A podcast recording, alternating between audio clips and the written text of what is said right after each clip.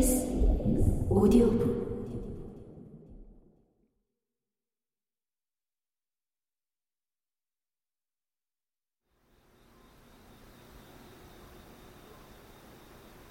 그날 준우는 다연의 시신을 완강기로 옮겼다.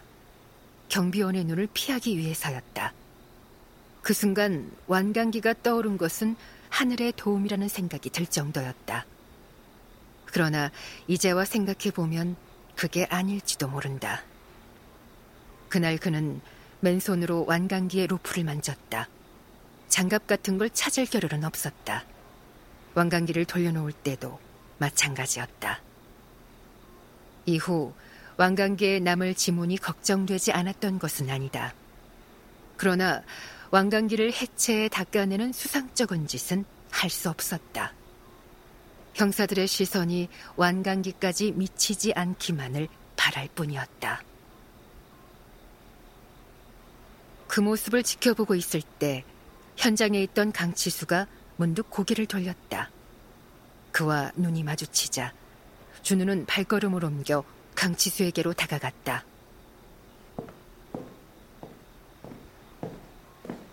그는 지문을 채취하는 조사관들 쪽을 흘깃 보고는 강치수에게 말했다. 거기서 제 지문이 나올 텐데. 네? 섣불렀나? 휘둥그렇게 눈을 뜨는 강치수의 표정을 보고는 후회했다. 그러나 돌이킬 수는 없다. 완강기요. 관리자가 저거든요.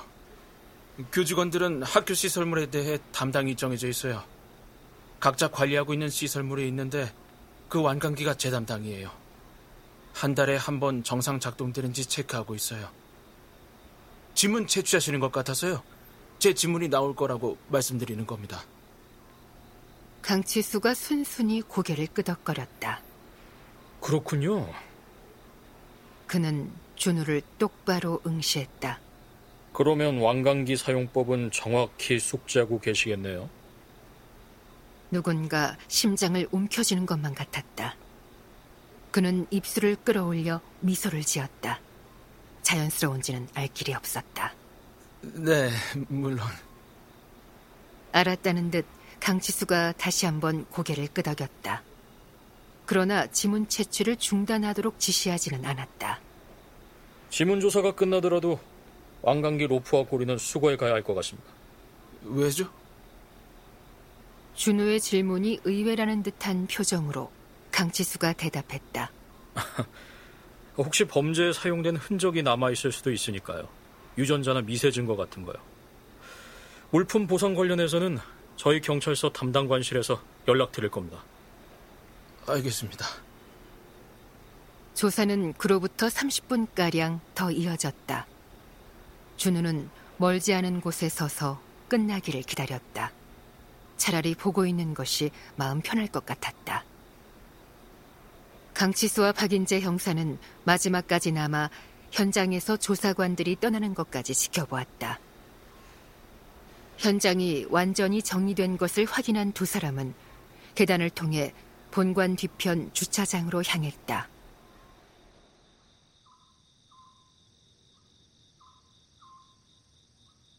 3층에서 벗어나는 그들을 뒤따르던 준우는 본관을 벗어나는 순간 자기도 모르게 깊은 숨을 터뜨렸다. 주차된 승합차 앞에서 그들은 준우를 향해 몸을 돌렸다.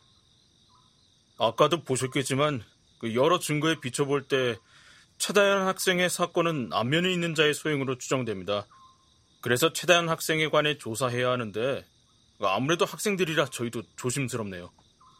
게다가 특정 학생이 아니라 대상이 광범위해서 설문조사 형식을 취할 수밖에 없는데 그렇게 되면 선생님께서 진행해 주셔야 하니 불편하시겠지만 잘 부탁드립니다. 박인재 형사가 고개를 숙였다. 교감 선생님께 들어 알고 있습니다. 걱정 마세요. 학생들의 학업 분위기를 흐리지 않는 선에서 가장 최적의 조사 방법이라고 결론을 내린 것 같았다. 물론 학부모들의 항의도 고려했으리라. 그것이 최선의 방법이니 학교 측에서도 거부할 이유가 없었다.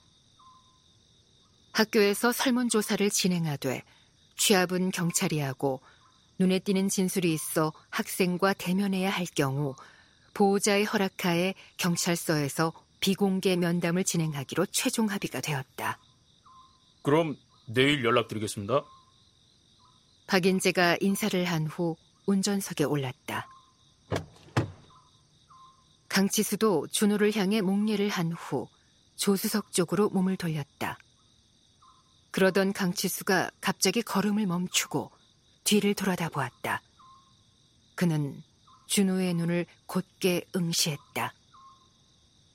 그런데 선생님, 25일 밤에 말입니다.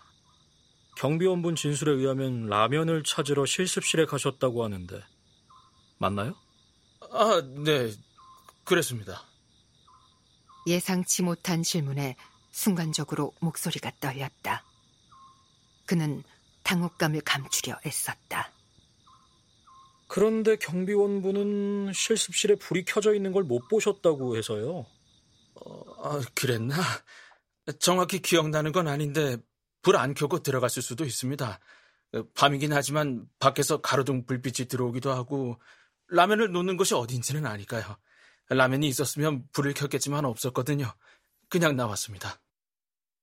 준우의 말에 강치수는 입을 다물고 뭔가 생각하는 듯 시선을 내리깔았다. 쿵쿵 뛰는 심장을 억누르며 준우가 물었다. 그게 중요한가요? 아니요. 확인차 여쭙는 겁니다. 강치수가 부드럽게 미소를 지었다. 하지만 준우는 따라 웃을 수 없었다. 절 의심하시는 겁니까? 강치수가 놀란 눈을 했다. 그는 어색한 웃음을 지으며 손을 가로저었다. 아, 그런 건 아닙니다. 말씀드렸듯이 그날 현장에서 있었던 일을 확인하려는 겁니다. 만약 그날 교내에 범인이 숨어 있었다면 선생님과 경비원분의 동선을 피해서 다녀야 했을 테니까요.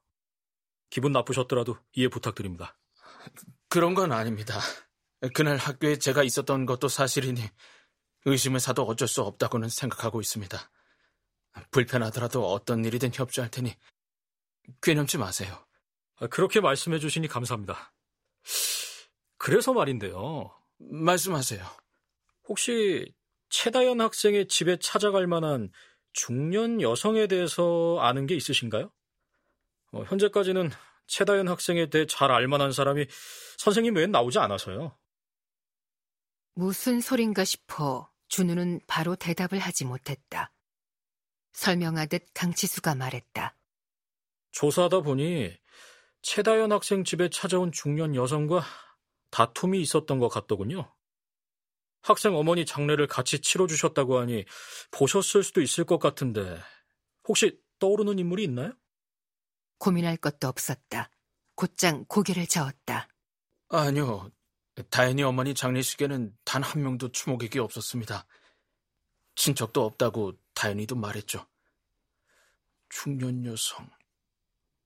이야기를 들어본 적도 없습니다. 음, 그렇군요. 혹시라도 뭔가 저희에게 이야기해 줄 것이 있으면 언제라도 말씀해 주세요. 뭐든 상관없습니다. 지푸라기라도 잡아보려는 생각일 것이다. 알겠습니다. 그런데 저... 잠깐의 고민 끝에 그는 입을 열었다. 의심을 산다고 해도 어쩔 수 없었다. 그로서는 꼭 알고 싶은 것이었다. 다현이 부검은 끝났나요? 음, 아직 1차 부검 결과지가 나오기 전입니다만 곧 시신이 인도될 겁니다. 보호자가 없는 학생이라 지자체 기준에 따라 절차가 진행될 겁니다. 그는 준우가 시신 처리에 관해 걱정하고 있다고 생각한 모양이었다. 물론 준우는 다현을 위해서라도 무연고 처리를 하도록 내버려둘 생각은 없었다. 보호자가 되어 직접 다현의 마지막을 지켜주고 싶었다. 그것이 다현과 이별하는 예의라고 생각했다. 하지만 지금 위험을 감수하고서라도 준우가 알고 싶은 것은 그것이 아니었다. 다현이는 칼에 찔려 죽은 건가요? 그 말에 강치수가 놀란 눈을 했다. 준우는 자기도 모르게 시선을 피했다. 하지만 곧 고개를 들고 변명처럼 말했다. 아까 조사하실 때 옆에서 들었습니다. 다현이 목을 천장 에어컨에 매달았던 거라고요. 목에도 칼에 찔린 상처가 있다고 뉴스에서 들었어요. 그럼 그 어린애를 칼로 찌른 것도 모자라서 목까지 매달았다는 것 아닙니까? 어떤 흉포한 놈인지 생각만 해도 치가 떨립니다. 얼마나 무섭고 아팠을까요? 그래서 그런 생각이 들었습니다. 차라리 칼에 찔려 즉사한 거면 다행이지 않을까 하고요. 이 말은 진심이었다. 다현은 늘 무덤덤한 얼굴을 하고 있었다. 친구가 없어도 대화할 사람이 없어도 아무 상관없다는 듯한 얼굴이었다. 모르는 사람들은 그런 다현을 강하다고 생각할지도 모른다. 그러니 아무도 다현에게 말을 걸지 않고 걱정해주지 않고 버려두는 것이리라. 하지만 사실이 아니다. 자신은 알고 있다. 다현은 처절하게 외로운 아이였다. 부서질 듯 약한 아이였다.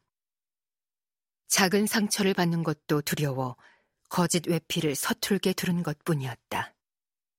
그런 다현이 죽을 때 얼마나 외롭고 무서웠을지를 생각하면 몸이 조여온다. 자신이 의심을 피할 수만 있다면 다현과 자신의 관계가 드러나지 않는다면 자신의 생활이 무너지지 않는다면 다현에게는 미안하지만 범인이 잡히지 않아도 할 수 없는 일이라고 그는 생각했다. 하지만 그것만은 알고 싶었다. 다현은 어떻게 죽었는가? 차라리 즉사했다면 마음이 편할 것 같다. 준우는 강지수 형사의 대답을 기다렸다. 그런데 강지수 형사의 얼굴에 곤혹스러운 빛이 스쳤다. 자신을 의심하는 것 같지는 않아 다행이었지만 그의 표정이 의아했다.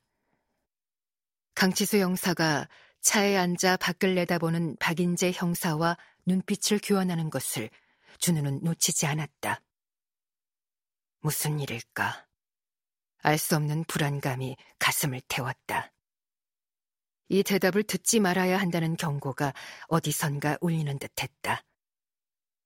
이윽고 강치수 형사가 결심했다는 듯 준우를 보았다. 최다연 학생의 사인은 그는 유감을 표하듯 고개를 약간 숙인 채 무거운 어조로 말했다. 익사입니다.